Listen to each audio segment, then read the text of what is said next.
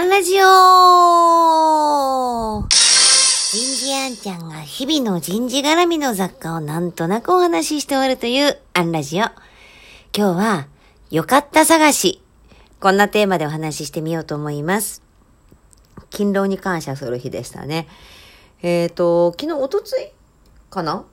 えっ、と、3日前か。3日前から私、あの、大学院の一番尊敬する友達と、えっ、と、まあ、いろいろ訳あって、LINE でね、あの、3 good things を始めたんですね。今日良かったこと3つをアップし合うみたいな、あの、ことを始めて。まあもう、あんちゃんのなんてほんと些細ですよ。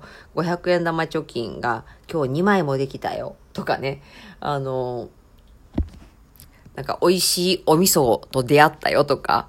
で、こう、相手のこう、彼の方は、友達の方は、結構ね、早く仕事が終わったとかね、仕事系が多いんだな。まあそういう個性も出てきたりして、そういうことを始めてます。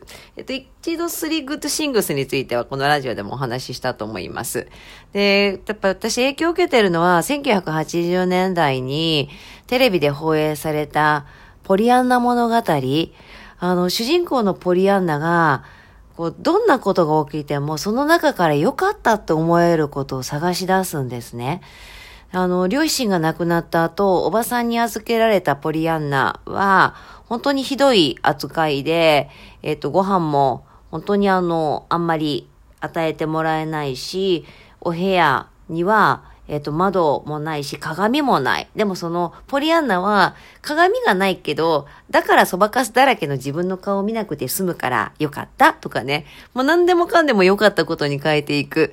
それが、周りの方々を変えていくって物語で、やっぱこう根底にね、グリース、あの、スリーグッドシングスよりはもっと根底に根深く入って、あの、います。ただこれね、注意しなきゃならないのは、ポリアンナ症候群っていうのが実はあります。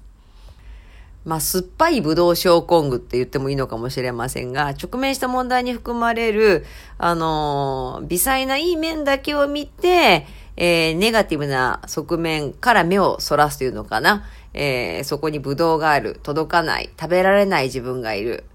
まあきっとあれは酸っぱいに違いないなんてのもなんか近しいよな、みたいなところがあるんですが、現実逃避ですね。えーポリアンナイズムとか、あの、ポリアンナ症候群って、あの、グローバルでも言います。まあ物事にはね、どっちの側面もあると思いますので、ぜひこれを症候群にしないで、効果にしていきたいものですね。今日はここまで。次回もお楽しみに